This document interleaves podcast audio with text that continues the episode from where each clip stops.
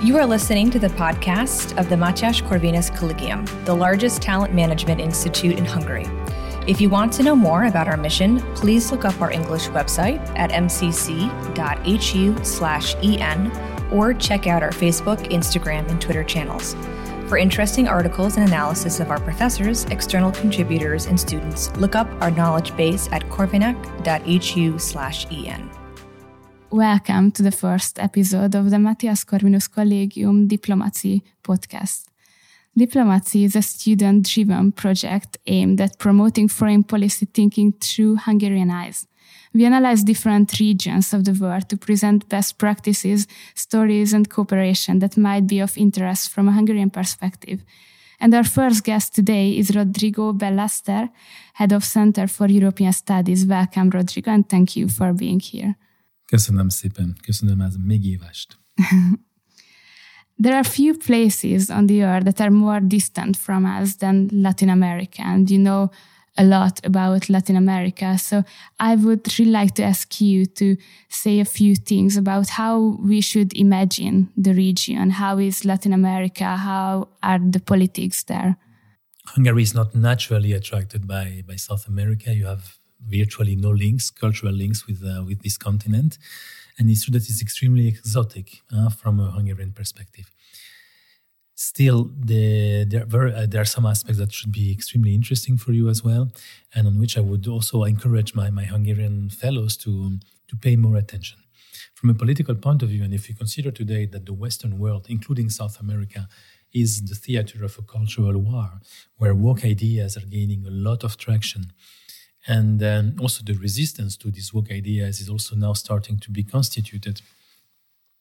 I would say that within this theater, this battlefield, South America is, is by far the place where those woke ideas are winning, are getting, you know, like close to an hegemony. And so that's worrying. That's very bad news uh, for the rest of the Western world. And so this is already something that you should be aware of. Second, a lot of those um, ideas are very, very much inspired in uh, extreme left wing ideologies, if not Marxisms. Hungarians know a lot about it because they had, you know, communist dictatorships for uh, 45 years. And so, again, they should also be worried in, uh, you know, in the evolutions there. And also, they, since they know already what they're talking about, they can also be of help in order to organize, if you want, some movements or at least advise some movements that are going to neutralize or at least to, to start fighting those cultural wars as well. And then the third thing that is also very, very worrying is that you have uh, an increasing link between some of those political movements, the extreme left uh, wing, uh, so neo communist movements, and uh, the narcos, so the, basically the drug trafficking. In countries like Venezuela, the links are obvious, in Mexico as well. Um, also, for example, recently you had uh, very, very telling pictures or little videos of the president of Mexico who went to pay tribute or, you know, like to, to be, to, with his best smile to the mother of El Chapo Guzman, uh, who is basically the biggest uh, drug trafficker today in the world. And so I think it's also very important to take that into account. Large parts of South America, of Latin America, are today ruled more by narco drug dealers than by politicians.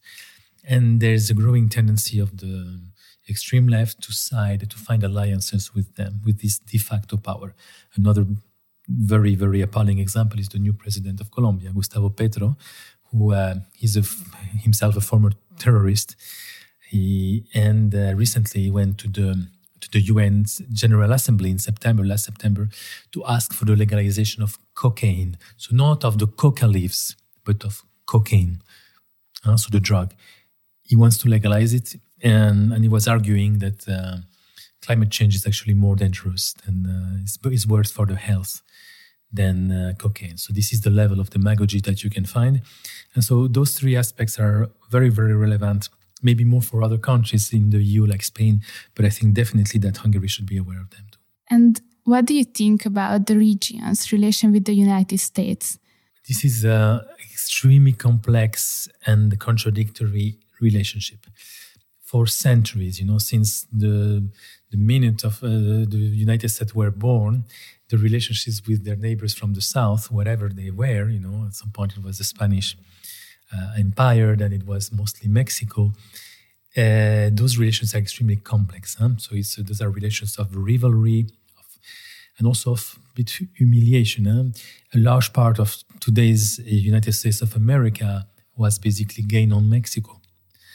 California, Texas, New Mexico, Arizona, those were Mexican territories that Mexico has been losing gradually. And also, you also have a very unbalanced relationship. We're speaking in the north about one of the most, if not the most developed country in the world, and in the south, countries that are poorer. So you have uh, also this relationship of migration. Not so much with Mexico. Mexicans tend to migrate less, but they did in the past, but also with Central America. So you have this very asymmetrical relationship between a very rich and powerful neighbor in the, in the north and several uh, neighbors in the south that are poorer and geopolitically, of course, much, much weaker.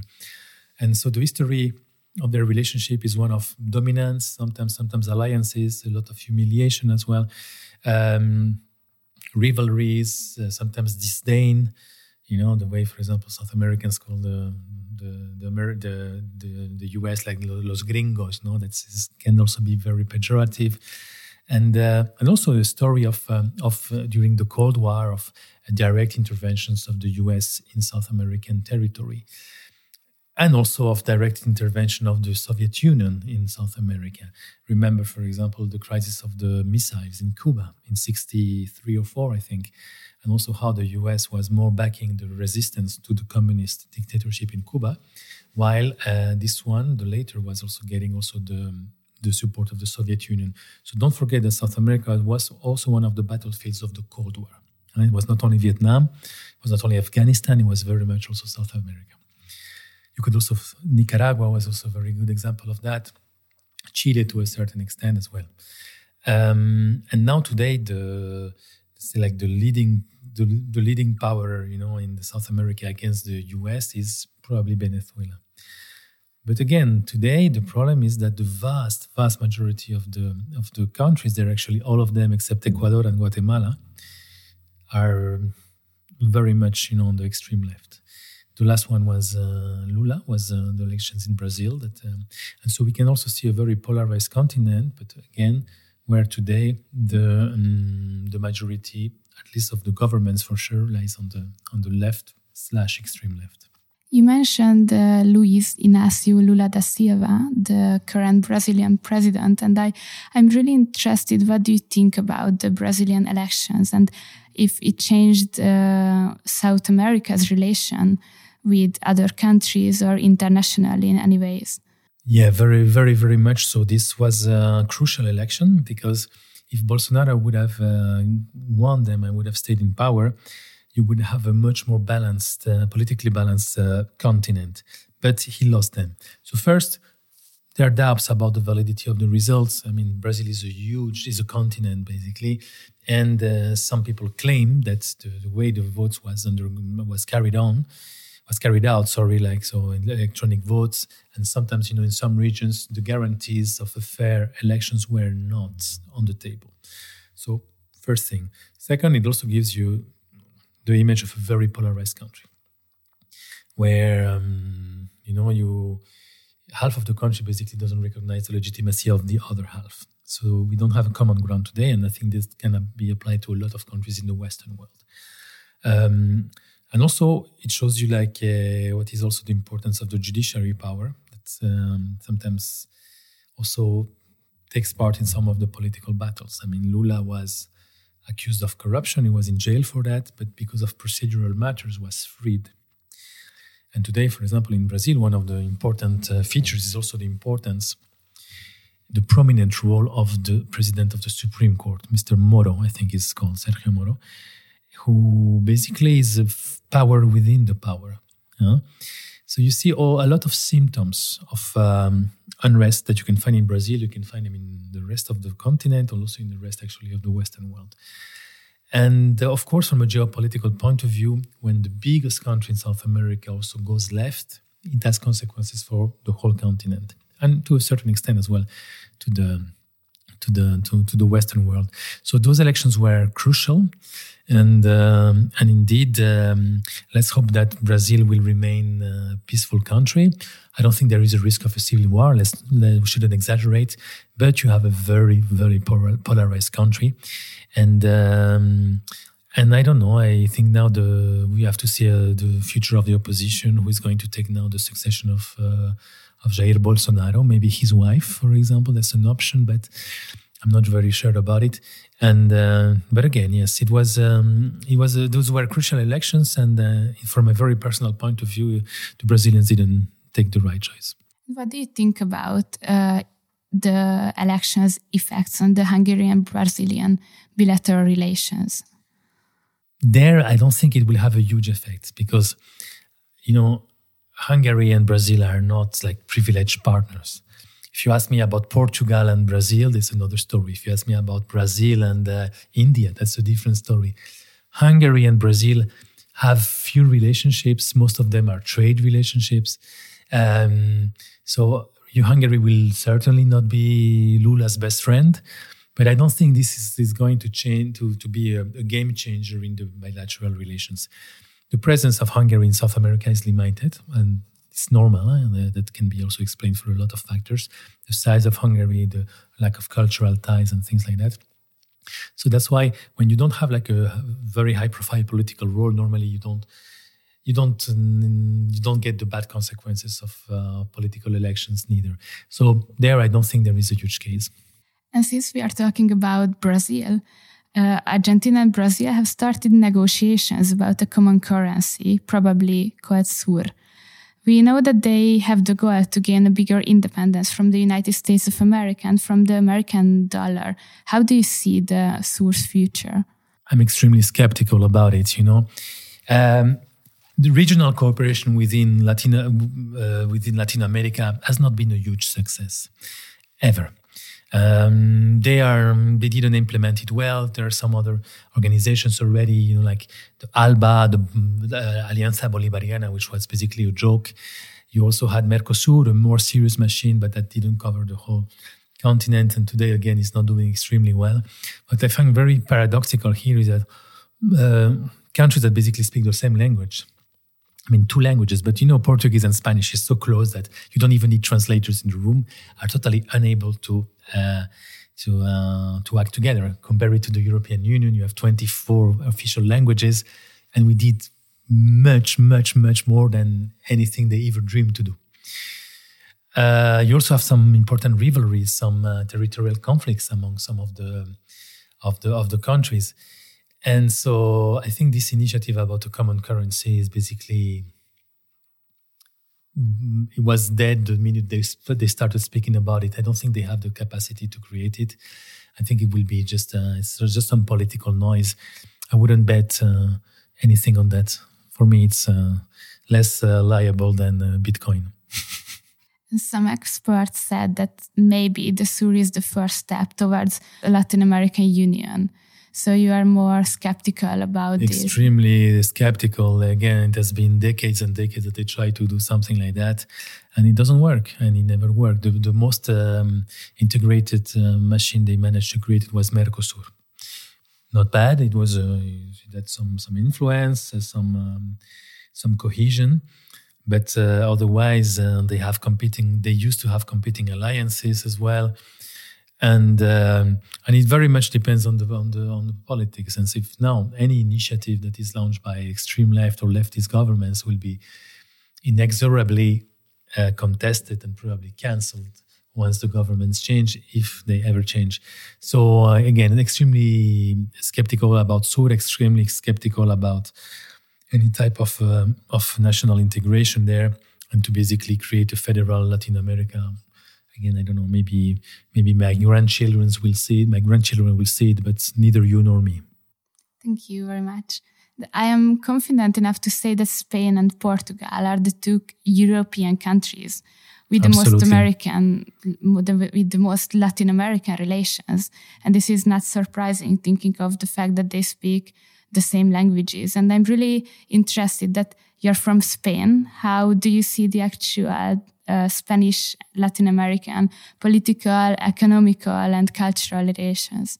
From a, so what you said first of all is absolutely true. You know the, the, the the main two countries that are interested in South America in the European Union are Spain and Portugal. The others are far far less interested. So this is a bit like the the, the monopoly of those two countries, and I would say even more Spain than than than, than Portugal. Um, from a political point of view, between Spain and South America, I'm extremely worried and I'm extremely sad. Um, both Spain and the majority of South America have extreme uh, left wing and extreme left wing governments. And for example, for me, it's a shame and it's a source of concern to see some of the ministers of the Spanish ministers, for example, you know, going to Venezuela so often, getting money from Venezuela for their political movements, getting getting getting sometimes even narco dollars for that. Um, and so, there again, from a political point of view, I think now the current Spanish government is not in an institutional dimension, you know, where basically it's, that it's normal that Spain is also very proactive there. I, uh, it's a very good thing, and whatever the government is, they should do that. This is diplomacy. This is actually geopolitics. Every Spanish government should be very active in South America, but not the way my current government is active now, which is more from an ideological point of view and not from an institutional one. From an economic point of view, Spain still remains extremely active there. The biggest banks, a lot of multinationals are Spanish there. Uh, think about Telefonica, for example, which is like the Spanish telecom company, is extremely, extremely present in South America. Think also about Repsol, which is the Spanish oil company, again, has a huge and massive presence in South America. Banco Santander, one of the largest bank in Europe, but also in South America. Um, so there, from an economic point of view, Spain remains, uh, I don't know, I guess the second biggest investor there, maybe after the, the, the US. But given the size of Spain, this is actually huge. So again, we we are extremely this is a strategic uh, territory for spain and then really the relationship should remain as, as, strong and as depoliticized as possible and you also mentioned culture you know culture means that first the language Huh? It's the, basically the third language in the world, and it's growing, and it's very much growing. And also, it's also a history of brotherhood. Uh, um, despite you know all this uh, left-wing propaganda on colonization and uh, white people being um, guilty of all the problems in the world, don't forget that the Spanish colonization and what we call the Hispanidad has been a very very important community for centuries and even in the last decades, you know, until this woke craze, you know, invaded everything. And when I was 30 years old or 20 years old, so basically 20 or 30 years ago, the day of the Hispanidad, El Día de la Hispanidad, was very much celebrated. And again, the relationships between Spain and its former colonies is much more appeased than any other country. It's not France and Algeria. It's not the UK and India, for example. It's, there is much more brotherhood there because of the language and also because don't forget that the Spanish uh, colonization of this uh, continent was basically based on mixing, you know, on the mix of races and the mix of populations. Starting from the very beginning, you know, Hernan Cortés married an Aztec princess, Malinche. So from the very, very beginning, there was a mix. And so South America today is basically the result of this mix. And so that also created, if you want, uh, some brotherhood relationships that today, despite like the, the, the woke propaganda, still resist. And also bear in mind that most of the independence process of um, uh, in the 19th century, you know, like uh, uh, independence from Spain, were actually run by a white elite there not by the indigenous population who were actually much more attached to the Spanish Empire. Not least because since the 16th century, 16th century, we had laws already recognizing the citizenship of every um, Indian, for example, in the Spanish uh, Empire. So since basically the Catholic kings, uh, 15th, 16th, 15th century, um, an, an Aztec or a Maya or a Quechua or whatever were as citizens of the of the Empire of Spain as mm, Spanish people from Sevilla, for example. Those things create a lot of brotherhood that will go beyond the noise of uh, ideologies. This is really, really interesting. And I'm also really interested in your opinion about the region's future. Do you think it will change in any way in the future? Will they fulfill any different roles in the international politics or in the international economy? I'm worried about the near future because of the majority of the governments they have now. Again, governments that are based on extreme ideologies and are some of them close links with the narco. Like, who can be optimistic about it? Look at Mexico. I would say the north of Mexico is de facto not controlled by the state. It's controlled by the narcos, and it means that they have a territorial, uh, you know, they're occupying territories basically, and they, where they decide what is wrong or bad, where they apply their own laws. Is that a good news or no? It's not. Absolutely not. So, in a country like Mexico, the narco has never been so powerful. For example, then you also have problems of instability in Central America. Central America like the, I mean, the, the small countries. You know, Nicaragua today is one of the worst dictatorships in the world. I mean, they, they jail some bishops, they jail bishops, for example. I mean, there's no freedom of religion there, and the, and it's, and the country is run by a dictator who has been there for I don't know how many decades, and his wife who is has a reputation of being a witch. She does esoteric, you know, rites and things like that. So how can I be optimistic about it? Look also at, at Argentina. Argentina is now a country where the former president has been charged, not charged, but basically sentenced for corruption. And uh, she still has uh, the, the, backup of these very clientelist, you know, uh, voters. I mean, basically what we call like the, the peronización. So basically like the, the process of launched by already the dictator and the leader, the Argentinian leader, Juan Domingo Perón, which is an ideology which is very difficult to catalogate, you know, it's difficult to put a label on it. But basically, it's about buying the will of the people and turning them into very assisted population, and you just give them charity, and then they shut up. That's basically what Peronismo is, and you still have it today. So again, a very big player like Argentina is not doing well at all. It has huge problems of inflation. I mean, when I hear that we have 20% of inflation in the European Union, I mean, well, in Argentina, it's probably, I don't know how many hundreds percent. In Venezuela, it's thousands of percent. And uh, and again, I'm I'm not uh, I'm neither optimistic about even the Ecuador, for example, which is a country that used to be more peaceful. It used to be like a safe haven, not safe haven, but basically a more more stable country in South America that never had problems of narco, for example. Now they do. Now they do.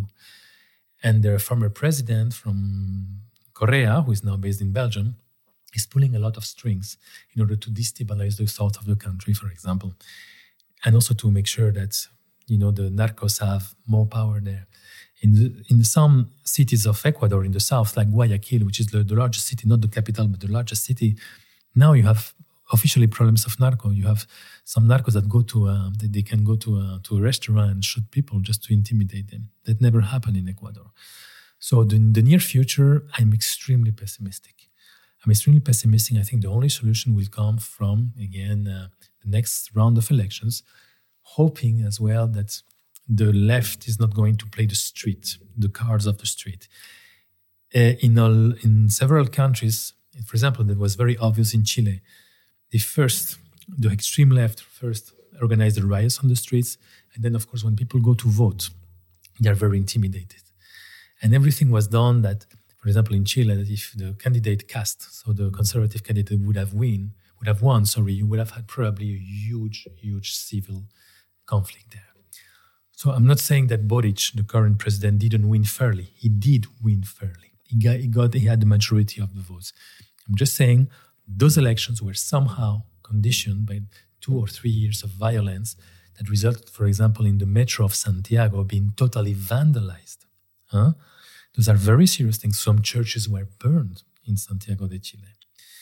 So, of course, and then also a lot of people said, look, thank God Boric won, so the, the left wing candidate, because if the other one would have won, the left, the extreme left, sorry, wouldn't have allowed it. So, even in Chile, which was by far the most democratic state and the most stable state historically in South America, the situation is not going any better. So, I cannot give you any good news about uh, Latin America. Um, I just hope that yeah, maybe the next cycle of elections or maybe some very long run movements, you know, will bring less corruption and more competent and less ideological leaders in this continent. Imagine, you know, that I even think that for my, the only country that for me still gives me a bit of hope, paradoxically, is Brazil. Brazil is uh, has maybe a set of institutions or a population that basically is maybe more democratically mature. So even if I disagree with uh, Lula, uh, it's really not the person I would have voted for, but still, I think in Brazil, and despite also the, the high polarization, it's not this country is uh, maybe a little more mature than the others. But that's the only good news i can tell you about south america. So one more reasons to care about it because if this continent pro- uh, collapses believe me you will also hear about it here in hungary. Thank you very much. These were all my questions for today. I really appreciate you being here many thanks for the invitation thank you for listening to this mcc podcast episode for further media content, please look up our English website at mcc.hu/en or look for us on Facebook, Instagram, and Twitter. If you want to read more by our professors, external contributors, and students, check out our knowledge base at corvinak.hu/en.